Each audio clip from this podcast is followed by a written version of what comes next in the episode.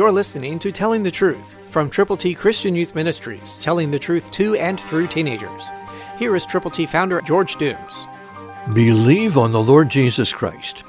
Ephesians six seventeen continues, and the sword of the Spirit, which is the Word of God.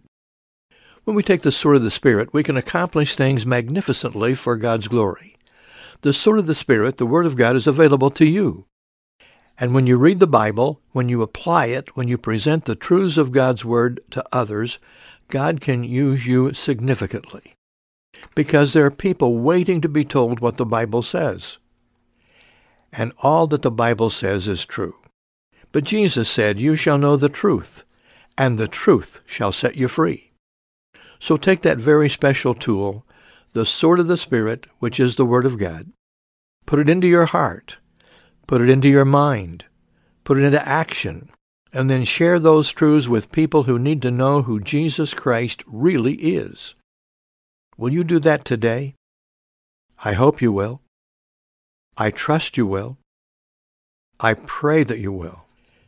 And let's together take the plan of salvation to as many people as we can, beginning now. Somebody is ready for you to go to them, to let them know what the Bible says regarding how they can go to heaven. Christ through you can change the world. For your free copy of the Telling the Truth newsletter, call eight one two, eight six seven, two four one eight, eight one two, eight six seven, two four one eight, or write Triple T, thirteen thousand U S forty-one North, Evansville, Indiana, four seven seven two five.